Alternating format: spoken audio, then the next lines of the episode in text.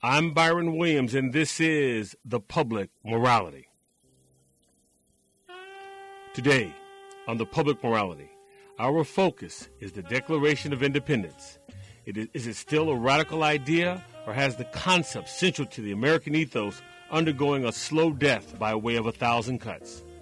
We speak with Harvard professor Danielle Allen and Loyola University law professor Alexander Tsesis. That's coming up on the public morality.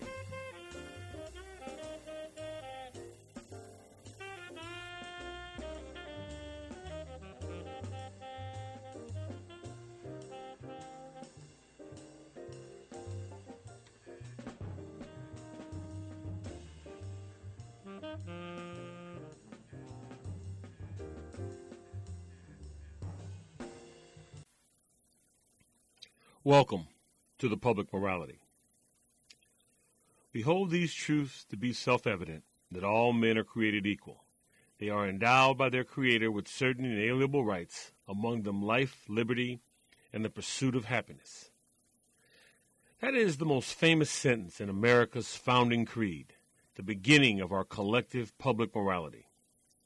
The nation was birthed on an idea, unprecedented in human history at a time when America is questioning everything about itself from its political orthodoxies to its belief in liberty and equality, where does the nation hold that radical idea today? Is it an ongoing commitment? Or is it part of an annual commemoration along with picnics, fireworks, and time off from work?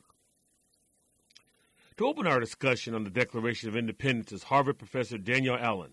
Professor Allen is a political theorist and author of our declaration. In this moment that um, America's go, undergoing this sort of zeitgeist of uncertainty, perhaps not since the 60s, but have we felt these sort of impulses? Uh, but they also move us to become reactionary. Uh, when, uh, how does a declaration play uh, in, into that, or can it play? Does it have a role? It does, absolutely. Um, most importantly, it um, invokes our most important aspiration to equality. The idea that all people are created equal and that we build governments to secure the rights of those equal creatures, and it's our job to make sure our governments are securing the rights um, of all of us equal creatures. So, obviously, the history is complicated, and um, equality was not um, you know, applied to everybody at the moment of the writing of the Declaration, but the principle stands. It's a principle that we should endorse, and so I think that the time has come to um, have a big public conversation about how to revive our commitment to equality. Mm. Uh, is it um, one of one of my uh, contentions has been that it's um, is the Declaration is is experiencing perhaps a death by way of a thousand cuts. So you touched on the history. So it's not just this moment, but throughout our throughout our complicated history, as you, as you, as you termed it. How do you see it? So, I mean, you're right that we've had these moments where we've had to reimagine the spirit of the Declaration and reclaim it. So, Abraham Lincoln's Gettysburg Address, right, is this incredibly important moment where he says, you know, this country is founded on the proposition that all men are created equal. And that's a kind of defining moment, setting the country in a new direction for a broader embrace of equality and inclusion of African Americans under that mantle as well. And then, of course, there's Martin Luther King Jr. and what he does with the Declaration of Independence in many of his writings and speeches. And again, the sort of redefinition of the concept. So I think the Declaration, um, it's an animating spirit. So I think the question you're asking is, um, have we really lost the core principles of the Declaration? Have we lost the core political knowledge that it has?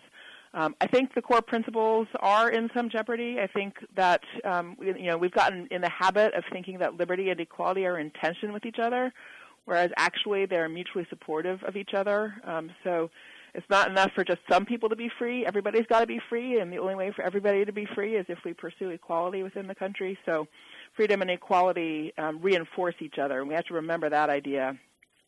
There's a second question, though, of how we make sure our government um, acts on our behalf, does its job of securing our rights. And there, I think actually the revolutionary spirit is really awake and alive. I mean, I think it doesn't matter whether you're looking at the right or the left. We've seen more grassroots political organization in the last 10 years than in quite some time. So you know, look at the Tea Party, look at Occupy Wall Street, look at Black Lives Matter. Um, people are out there uh, making their voices heard, trying to think through the question of how we craft our world together. Um, you, you mentioned in your last question, I mean your last answer, sorry, that uh, there's sort of a view that liberty and equality are in tension. Um, I I I, uh, I like how you say more about that. I sort of refer to them as the fraternal twins. Yes, yes, that's perfect. Yes, no, I, I do too. I think they are twins. Um, they belong together. So, I mean, to be free is to be in a position where nobody can dominate you, and we want freedom for all, and that means that nobody can be dominated by anybody else, and that's just another way of saying equality. So if you push on the concept of freedom, it tra- takes you straight to equality, and if you push on the concept of equality, it takes you straight to freedom. These things go together, but I really focus on um, the kind of equality we have in our political life. Do we all have um, a voice in our public institutions? Do we all have an ownership stake in our public institutions? Um, do we get the chance to help craft our shared decisions? One of the biggest challenges, I think, about seeing how important political equality is, is that it actually puts compromise front and center. If you have an election where 50% of the people have voted one way and 50% another, or you know, you know, 50.02 and 49.8 or whatever, mm-hmm. Um, it's you're really, you know, nobody should run roughshod over anybody else. There's got to be a compromise there, and a recognition that the voices on the other side need to play into the public decisions that we craft. And you mentioned you mentioned compromise, but uh, it's sort of ironic because part of whatever tension has been created between liberty and equality historically was the result of compromise. I'm thinking specifically maybe the Three Fifth Compromise, Absolutely. and then the Missouri Compromise, the yep. Kansas Nebraska Act. So, ironically, compromise has sort of helped us kick the can down the road, at least to that equality piece. You know, this is one of the hardest things I think about our constitutional inheritance and our inheritance from the Declaration is that the art of democracy requires compromise. Yet the most powerful example we have about compromise was over slavery, and that was a terrible thing. And I think the fact that um, the you know the place where we we all know the most about compromise is also the place where we would most reject it now makes it hard for us to learn and to appreciate the art of compromise. So I think we have to separate the idea of what compromise is and what its value is from the history of slavery. How do you do that exactly? I think the way in which you can see compromise as a valuable tool is if any time you're approaching a hard question, you always ask the question, is everybody who's affected by this decision around the table? Is everybody's voice included? We would never have had any of those slavery compromises, right, if the voices of African Americans had been included in that decision. So a principle of inclusion makes a principle of compromise valid, I think. Uh, because just to further that, because the, the, the irony, uh, I think you and I agree that the equality and liberty are sort of the pillars that, that undergird the nation, but yet what we started with was sort of this creed about equality and liberty on paper, but yet we had sort of a truncated liberty and inequality. So, you know, I think the fascinating thing about the Declaration is that it really spawned two traditions the tradition of the South and the tradition of the North. And people lose sight of the fact that John Adams, man of Massachusetts who never owned slaves and thought that slavery was a bad thing, was as important a voice in shaping the argument of the Declaration as Thomas Jefferson. And the moment the Declaration was unanimously agreed upon, people started using it for the cause of abolition. The cause of abolition really crystallized around the Declaration of Independence. So the first political entrepreneurs um, in America to make use of the Declaration of Independence and its ideas were people who wanted to get rid of slavery. So an abolitionist, African American abolitionist in Boston in seven, January 1777 writes a petition pursuing abolition that explicitly invokes the language about all men being created equal. And by 1780, you, you have achieved the abolition of slavery in Massachusetts and Pennsylvania and also Vermont, although Vermont wasn't a state yet. So the point is that we've lost sight of the fact that um, you know, after the Declaration um, was ratified um, by the votes of the, the people of the Continental Congress, um, it immediately helped spark and crystallize an abolitionist movement. Um, and I think that's a really important part of our history to recover. I want to stay with this for a moment because I, I, there's, a, there's, a, place I want to go with. I want to have you respond, but I'll, I'll start with this piece. So, how does uh, uh, the edited version, the, the when the when the um, edited out the the piece on the Jefferson's piece on slavery, mm-hmm. how does that impact? How did that impact going forward historically, uh, our, our, sort of notion of uh, liberty and equality? Did it have any impact? So that's a fantastic question, and it's really it's so important. There are there are two compromises in the Declaration of Independence. One's around religion, and the other one's about is around slavery. And so the extraordinary thing is there's one moment in the production of the text where we can see the pro-slavery people getting a victory, and there's a moment where we can see the anti-slavery people getting a victory the pro-slavery get a victory in the moment when the passage where Jefferson has condemned the slave trade and he's described it as a violation of the sacred rights of the people in Africa. Um, that gets cut out by Congress, and that's a clear victory for the pro-slavery position that doesn't want to ascribe sacred rights to Africans. At the same time, however, at the opening in the preamble, we hear about uh, you know all men are created equal and are endowed by their Creator with certain unalienable rights. Then we get this list of rights. Among these are life, liberty, and the pursuit of happiness. There is a key word missing there, and it's property. Right. That goes back to the Enlightenment, right? It, it does, but the, but more importantly, by that point, 1776, property had become the key term for defending the right to slavery. Mm-hmm. So the absence of property from that opening list was an anti-slavery approach to the question of how to define the country's new ideals. So the trio of life, liberty, and the pursuit of happiness was an abolitionist anti-slavery trio, and that's exactly how it was used. So the extraordinary thing is that in this compromise, again, like one piece for the pro-slavery people, one piece for the anti-slavery people. It was the piece that went to the anti-slavery people that over the long arc of our history has controlled. It ruled, so to speak, in legal language. It, it was the, the part that made the difference. It's the it's what Lincoln invoked um, in the Gettysburg Address. Um, it's, it's the idea that we have been able to invoke consistently to expand rights. So, um, so there was a victory there um, for the people who disagreed with slavery, and I think we don't give them enough credit for that. You know, one of the things uh, that that I've, I've across, I had a, a, class I taught this uh, semester at Wake Forest University, and we and we went, um, had a session on the Declaration. And one of the things I found is that some of the students, uh, some some of the students of color in particular, um, struggle with the Declaration just because of some of the history we just articulated. So if someone is in that social location of, of feeling like the Declaration did not include them, what do you say to them in the 21st century why this document is still relevant? So, I mean, I say a couple of things. I mean, first of all, I think it's really important to remember that, I mean, you know, we make a huge mistake in thinking that, the, you know, Thomas Jefferson wrote the Declaration of Independence. That's, that's not the case. It was a group of people and John Adams, and you know, who again never held slaves, thought slavery was a bad thing, was just as important a voice as Thomas Jefferson. So I think we actually really have to connect the document from so being so closely linked to Jefferson's life. Um, I think that keeps us from opening up the document. But then there's the more important thing, which is that the second sentence of the Declaration of Independence is simply one of the most profound statements about human agency that exists. That it's on all of us to survey our circumstances, survey the course of events, to identify whether or not governments are securing our rights, and then, as the second sentence concludes, um, if any government becomes offensive or destructive of those ends, it's the right of the people to alter or to abolish it, and to institute new government, laying its principle, uh, laying its foundation on such principle, and organizing its power in such form as to them shall seem most likely to affect their safety and happiness. Now, that is just a description of human agency. We diagnose our circumstances, we prescribe a course of action, we prepare to justify it and advocate for it. That story about human agency is off limits to no one, um, and it should empower everyone. And I think focusing on that and understanding the kind of empowerment that's connected to it is one of the most important lessons there can be uh, particularly for people who feel marginalized. For people who feel marginalized, that should speak to you and be a set of resources and tools that you can use to change the world around you. Does the American narrative, in your view, uh, ultimately prove that a, a nation uh, committed to both uh, liberty and equality uh, cannot exist uh, applying one or the other?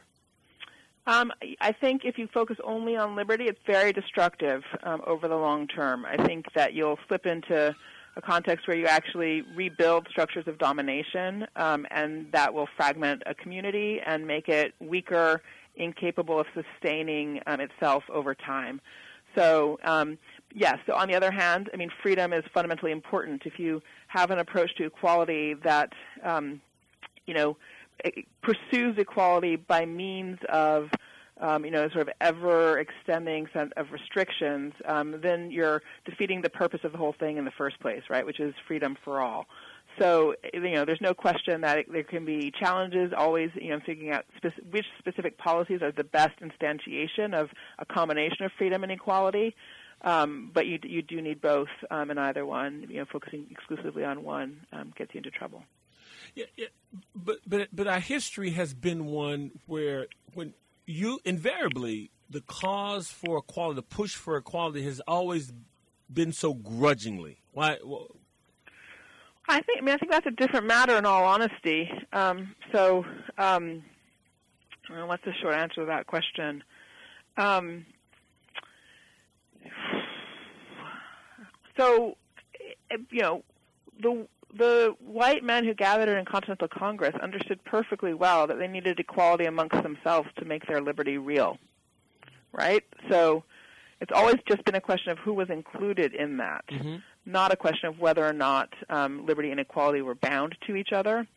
So I think the issue of race, racial domination, and racial hierarchy, that I, I take that to be its own uh, tradition, its own legacy um, and to you know it's intersected with a tradition that's about liberty and equality in ways that have been incredibly damaging and that continue to trouble us today. Um, but so for me, the question there really is um, how to undo um, sort of presuppositions of racial domination. Um, how to undo at this point what people refer to as implicit bias um, and subconscious bias, where people just have, without even realizing it, a kind of gut reaction that white's good and black's bad and so forth down the line. And that affects people's choices, their hiring decisions, uh, policy views, and so forth. Um, so, from my point of view, deconstructing that um, is a different project from thinking about liberty and equality. It's a completely necessary project, could not be more important to pursue, um, but I take it to be its own project. And, and actually, in the, in the, genesis of my question, and I apologize if I wasn't clear, the genesis of my question, I was thinking more along the lines of the ratification of the, uh, first of all, the 13th Amendment, and uh, when Charles Sumner uh, wanted to put in the clause, I believe, of equality for all, and then so the pushback was, well, if we do this, then women uh, might want to have the right to vote. Mm-hmm. You know, I mean, that's sort of so we can only we can only do one equality at a time. Right. I, that's sort of where. I see. Uh-huh. Got it. Yeah. No, I mean, um, you know, there's sort of there's a question of the ideals that we ha- have, and then the social structures that they get, get connected to, and so the real issue has been um, that uh, you know, it has it has taken centuries for the um, ideals of liberty and equality to be applied across you know a huge variety of social structures. So not limited merely to um, you know a group of white men gathering together in Continental Congress in a political body, but also applied to um, the relationship between men and women, and then applied to, or in other order, applied to the relationships among different races. So um, I think one of the funny things about uh, political principles or about ideologies is that they can get can, they can be limited to specific institutional and social domains, um, and so that's part of how I think about the work that we have is to to keep expanding the domains to which these principles apply. Have we oversimplified this whole what I what I like to call uh, this radical idea, the spawn of nation? Is, is it is it just sort of the Fourth of July? You know, it's fireworks, it's hot dogs, it's a ball game, three day weekend, and just all these things that you're that you've uh, talked about in your in your in your wonderful book as well in this conversation we're having now have just sort of got pushed to the side on the periphery. So I think that's a great question, um, and I think I think we have simplified the idea. I mean, I think one of the hardest things about the revolutionary idea is that the revolutionary spirit has to be tied to a governing spirit. And I remember sort of in the Arab Spring, um, sort of with the fall of the Egyptian regime and that sort of thing. There were a lot of people said, okay, first the revolution, then you have to get around to the hard business of building a new democracy. And so you have first revolution and second constitution.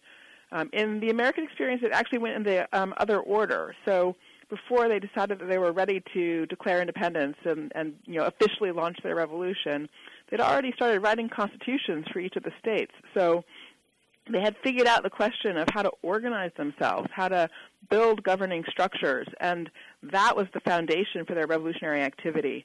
And I feel like that's the lesson that we are in danger of losing. That we think that um, sort of you know taking to the streets is the most important action, whereas I would actually say planning how you would govern first is the most important action, and then take to the streets to make it happen, make it real. So it, it's the it's the uh, founders model versus say the, the Cuban model. When you have the revolution, then you have to figure out how to govern. Exactly. That's right. Yeah. Exactly. Exactly. So yeah, you know, revolution should be an instrument um, for building a new world um, that you already have in mind and already have clarity about, um, and then I think it's you know it's powerful. I mean that that that really you had mentioned Adams earlier. I, I recall one of the letters that Adams wrote to Jefferson, uh, where he sort of said that the war itself was not the revolution; that the revolution were in the people's minds. And I know Benjamin Rush says something similar. So that's that's sort of the vein that how do we keep that ethos going? Is it how do, how do we? Is it, is it just learning more about in civics, or how do we keep that passion? So, you know, I think that's one of the hardest questions that there is, and I don't have a good answer. I feel like it's sort of an all hands on deck question. We need every everybody who's civically engaged to reach out and find two people who aren't and uh, try to, you know, build up their spirit, rouse their spirits.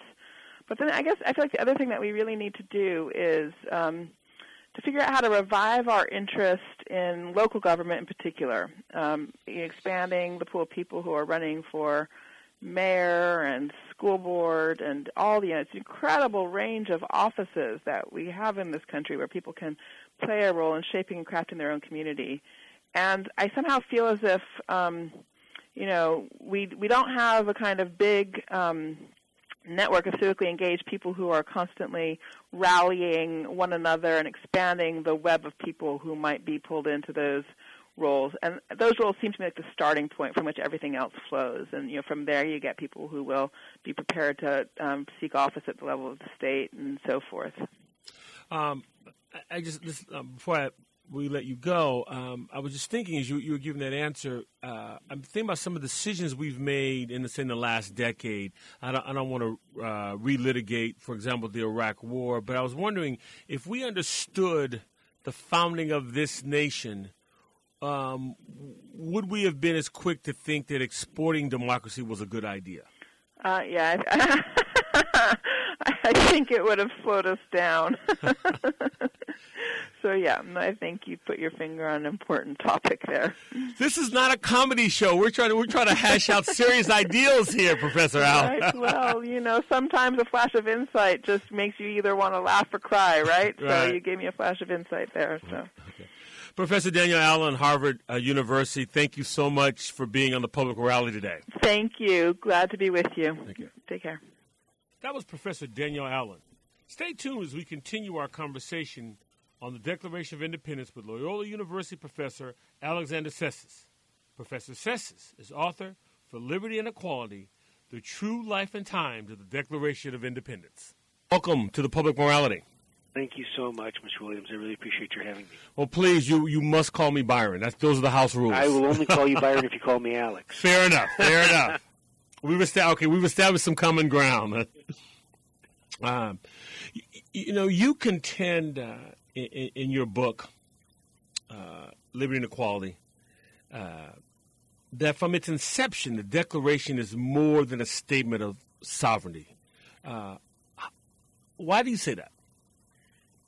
I think it sets the principles for secular governance, and in the context of your particular show, the uh, secular morality, public morality, that being the uh, protection of individual rights, and alienable rights, and uh, and treating people as equals, as having the same dignitary rights, as well as the criteria for uh, public uh, discourse and representative democracy. And that, to me, is much more than sovereignty. You know, when we look around the world at other declarations of independence, particularly those that were created at the time, a little bit after the revolution, in, for example, Latin America and in Haiti. Only Haiti had a preliminary preambular statement about uh, human rights. The others declared independence and spoke out about the grievances that they had against the, the sovereign, Spain primarily, obviously, in Latin America. Uh, the American revolutionaries spoke about the source of rights and the source of sovereignty, and that being the people and the uh, innate or inborn rights that each of us has on an equal basis. And I, I guess so. The irony there is that, um, uh, given America's inception, it was a document that was birthed in paradox, was it not? It was. I absolutely agree with you. It was a time when uh, slavery was still present throughout the colonies, and then now into the new states. It was only afterwards that there was a movement to uh, uh, emancipate slaves. In some states, uh, it was an immediate emancipation, like in Massachusetts, and in other states, it was something that was only uh, uh, uh, that was put off for a time. New Jersey, New York uh, come to mind, and other places, obviously, where slavery was retained. Uh, I think the initial revolutionary period saw slavery as, an, unfortunately, a necessary evil. I hate to use the word necessary, but they thought that it would be something that would end, but clearly thought it was an evil. Uh, and only in time, in around the 18, late 1820s and early 1830s, did people begin to think of slavery as being uh, a public good with uh, uh, Wise, the uh, congressman from Virginia and later governor, and, and certainly John Calhoun. But that sort of concept came later. Initially, I think the thought was that uh, slavery was an evil. It was contrary to the principles on which the country was founded. The real unfortunate thing, uh, to be honest with you, Byron, is that in, with some things that we know are evils today, they didn't even really consider them. And particularly, I'm thinking about chauvinism against women and their exclusion from voting. Uh, and uh, that they seem to have just been unaware that uh, their general principles could even be applied to people like that. And that's not even everybody, right? Because the vote, which seems to be something that should be of universal right to all adults as being able to voice their opinions of how public morality, secular morality, should play a role about treating people equally and everyone having access to their representative, they didn't even think that that was applicable to non-property white males. So they had uh, the revolutionaries and the framers had an extreme uh, narrowness in the way that they perceived the principles that they set out. But they set them out in these universal ways that later allowed abolitionists, feminists, manhood suffragists, labor movements, and so on to use them for the very universal pr- uh, statement that they were that the revolutionaries didn't even conceive of at the time of the founding. Um, since, since, you uh, touched on just, just sort of what the common attitudes were at the time, um, spend a moment, if you will, discussing um, sort of just how radical the Declaration of Independence is in that uh, liberty, liberty and equality um, were just not uh, universal concepts globally. I think you're absolutely right. I think they were amongst philosophers, uh, there were some philosophers like Burlamaqui that were already thinking those things. But I absolutely agree with you. This, obviously, the American Revolution and uh, the Declaration of Independence is prior to the French Revolution and the, the thoughts of the rights of man. So it was a very radical concept at a time when aristocracy was the norm, uh, monarchy was the norm around the world. This thought that sovereignty did not come from a, an individual or a familial line of uh, monarchs, and that rights were not grants of a sovereign was very radical, right? So in Great Britain, the thought was, where do you get the Bill of Rights? The Bill of Rights is something that the king grants us. These are rights that the king has granted us. Where in the Declaration of Independence, the thought is that they are always with us. There are always these dignitary rights, and this later comes in, I believe, even though the Declaration is rarely cited by the Supreme Court, into Supreme Court opinions about uh, dignitary rights. So uh, I think the concept uh, of the Declaration was radical in a variety of ways. Number one, that people have rights. Number two, that sovereignty is of the people rather than that the sovereignty is something that's the government's, and that uh, the sovereigns, which are really at the source, the people, the common people, can s- s- petition their representatives to get their views into government and for their opinions and their advancements to be uh, intrinsic in the development of government and its laws in the way that it protects the people's rights. Um, I'm going to read one of my um, favorite quotes to you about the revolution, um, and it comes from uh, Benjamin Rush. Oh, wonderful. Yeah, the doctor, the great physician. Yeah. The, um, there is nothing more common than to confound the terms of the American Revolution with those of the late war. The American War is over, but it's far from being the case with the American Revolution. On the contrary, nothing but the first act of a great drama is closed. So, first of all, do you agree with Rush's assessment? And if so, how does a nation birthed on an idea maintain that sort of radical notion? I, I'm so glad that you read him because he was such a great uh, person. Let me just say a little bit about Rush. Sure, go right ahead, please. Close, very close to John Adams, very close to Thomas Jefferson. Just so your listeners understand the the greatness and the importance of the quote uh, that you of the person whose quote you just picked out, and actually helped to reconcile the rift between Jefferson and Adams, and was very much involved in in, in politics. Uh, so I agree with him that, that the revolution was just the beginning, and I and I love Byron that you picked that out also because it speaks against I think the concept that a, the original intent or even the original meaning was that uh, that which has to govern us today about the Declaration of Independence.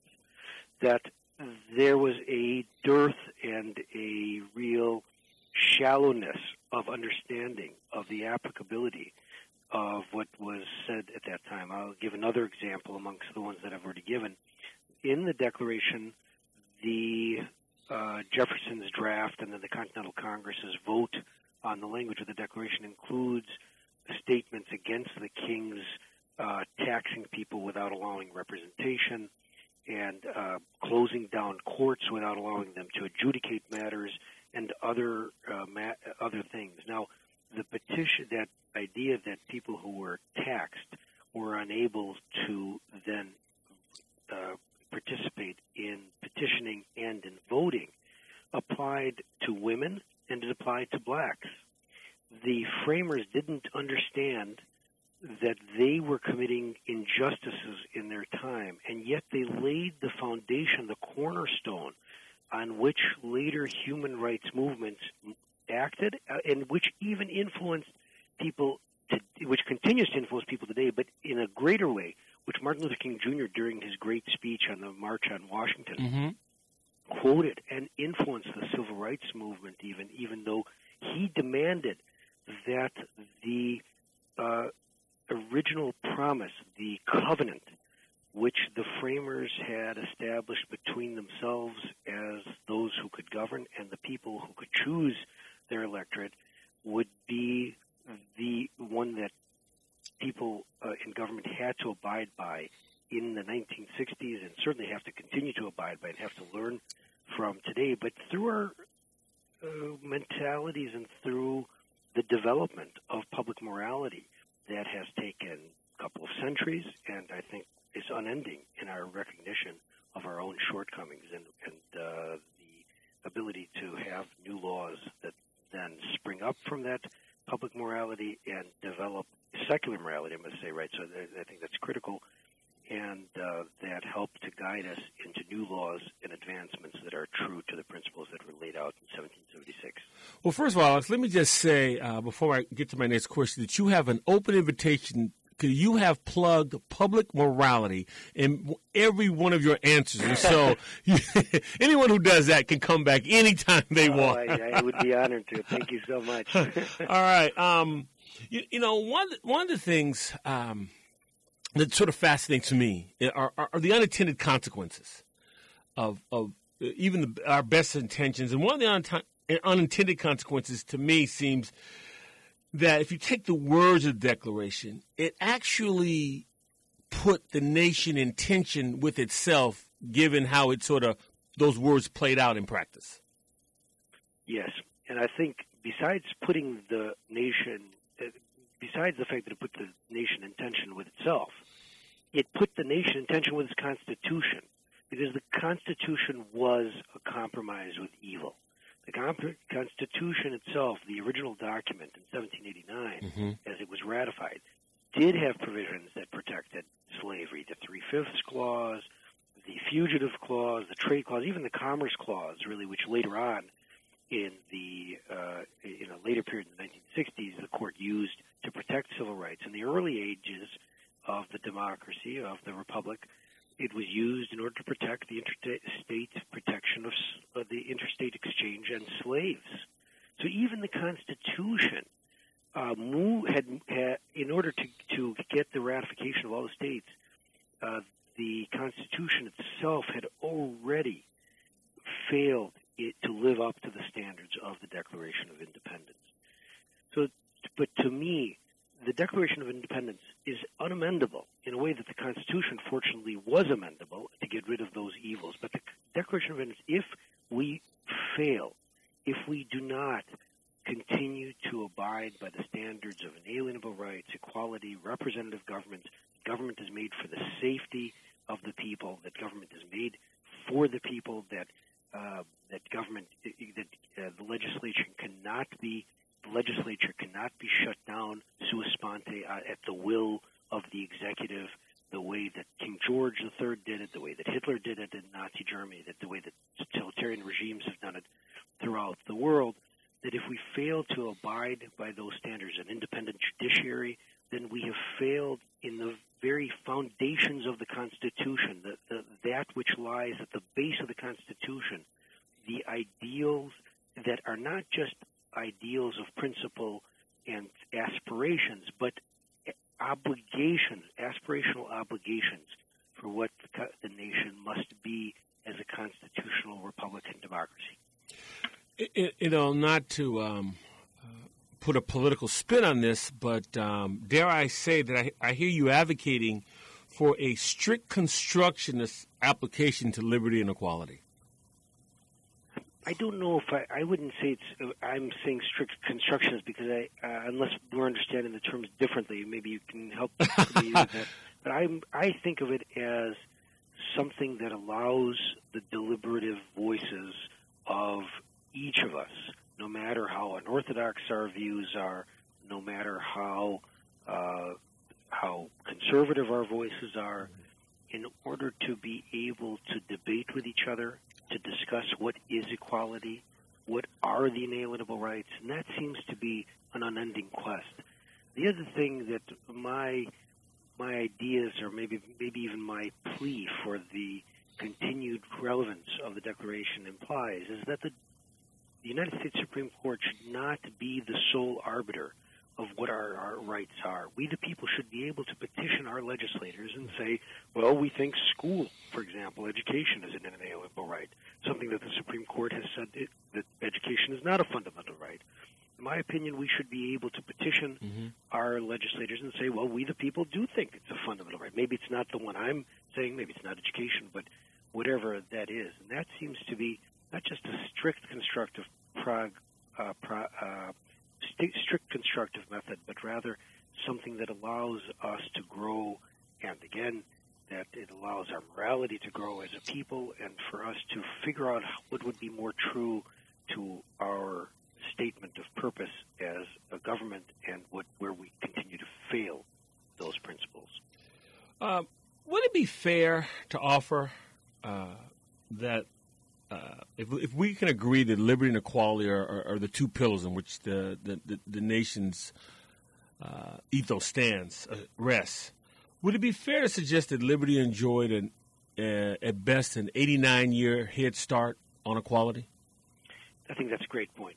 Uh, equality was not mentioned in the in the original Constitution, which I think exactly is what you're getting at, mm-hmm. and and it only became mentioned in the Equal Protection Clause in uh, after, during the Reconstruction amendments following the Civil War in the late 1860s, and the the source of equality was where abolitionists, Scott William Lloyd Garrison, Wendell Phillips, where feminists like uh, Susan B. Anthony, Elizabeth Cady Stanton, Lucy Stone, and others got the the the, the or, or anchored their equality concepts was in the Declaration of Independence. And in my opinion, and here I have a very heterodox opinion, mm-hmm. the Declaration of Independence became incorporated into the Constitution. In other words, became a substantive obligation uh, through the uh, 14th Amendment, 13th Amendment, 15th Amendment, but even more so, even not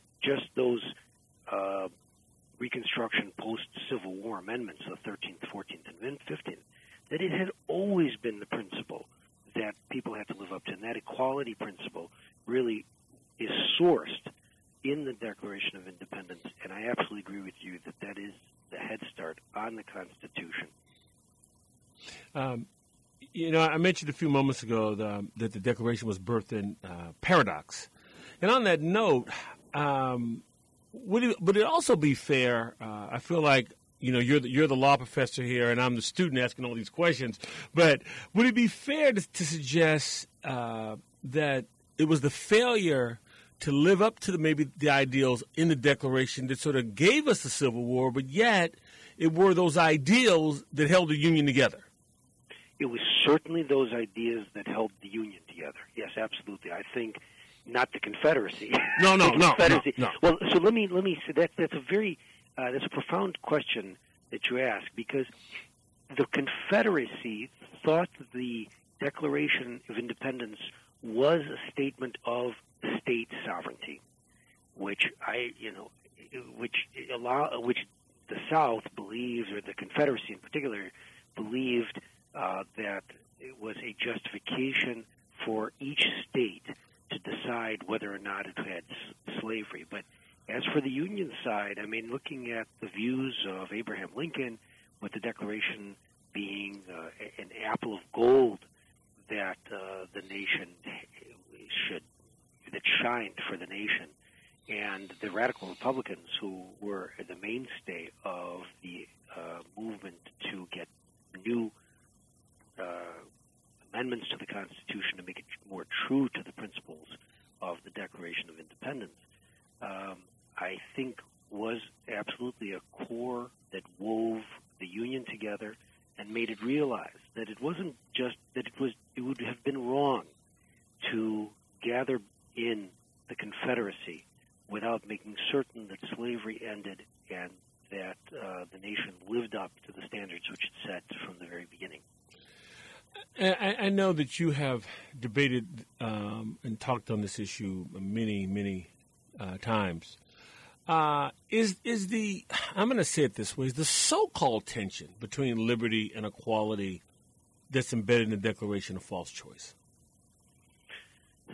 It is something that people definitely distinguish. It should be a false choice. We should not think that we can that individuals can advance their liberty without also advancing equality. And I think that your example just a minute ago of the Civil War is a great one. So it is feasible to conceive that Southerners believed that by keeping slaves that they were advancing their own liberty. They were freer to have more wine, to, to wine and dine instead of having to work the land. Uh, you know, they were that they thought that they were advancing their freedom, but ultimately because they didn't give equality, because they didn't realize that it was necessary everyone to be treated at, at the, on the same level of uh, legal uh, uh, for for law to apply to everybody in the same way. They wound up having a civil war. So in that way, it was a false dichotomy. This thought that they could advance their own group's liberty without also advancing equality. In the same way, we might say, uh, since we've been talking about women's rights, this thought that by excluding women we could advance liberty in this country excluded an entire talent pool, uh, an entire half of the population and their ability to speak out and to tell us ways that we could improve our governance. And that is a matter of equality and uh, uh, liberty uh, is, is advanced, I think, through equal treatment because where one of us is hurt, all of us are hurt. Where, for example, if there's police brutality somewhere, and there's inequality in the treatment of people based uh, in, in the way that uh, police force treats individuals. That doesn't just hurt the individuals. It doesn't just hurt the community that's particularly attacked. It, it hurts all of our liberties because all of us then have to be uncertain about our welfare and about uh, how we, we, what might be ha- what might happen when there's indiscriminate uh, use of force. If you're just joining us, uh, I am speaking with University of Chicago law professor Alexander Tsesis, um, and, his, uh, and also author for Liberty and Equality. And I want to talk uh, about about that book for just a moment, because one of the things that really jumps out for me in your work, sir, is that many, if not all, of America's seminal moments, at least domestically, you find the ethos of the Declaration of Independence somewhere. Is that was that was that fair? I, I, I think so, and I and I think that that's a really remarkable point uh, that you just made because if we look again at other declarations throughout the world, they just I mean, they're they're historical documents. They're important to read. They're important to, to understand because they provide the background behind the decision of various nations. You know, whomever it might be, uh, Bolivia or Venezuela or whatever country it might be, for why they demanded that they have sovereignty rather than to be a to be have a colonial power over them. But the Declaration really has come in constantly and regularly into uh, major movements uh, throughout our history, and I believe it, it's a reason why we continue to read it on the 4th of July. If it were just a historical relic, it would be important to put into our children's textbooks and to have some mention of it.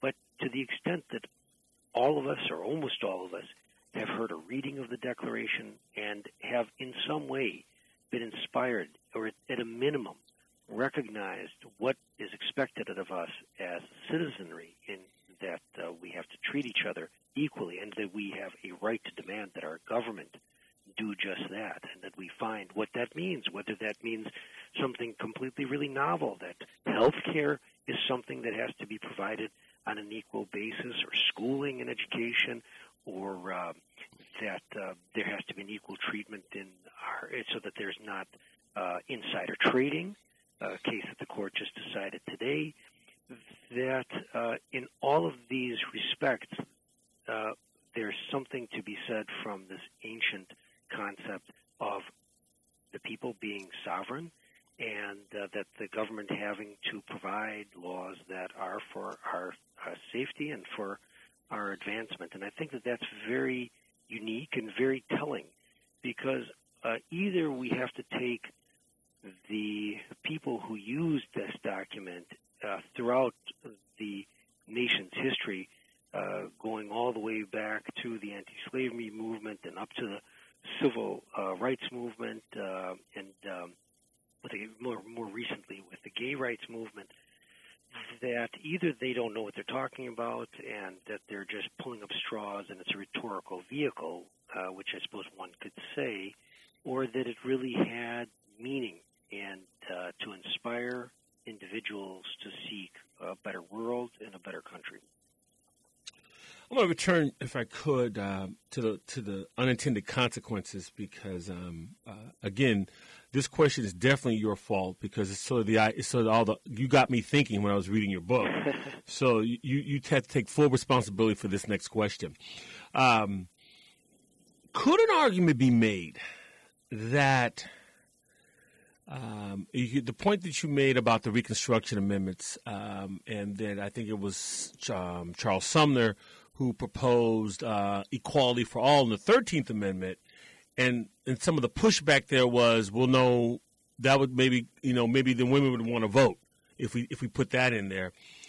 And but then because women were excluded in the Fifteenth Amendment that gave black men the right to vote, is that the genesis of the identity politics that we have today?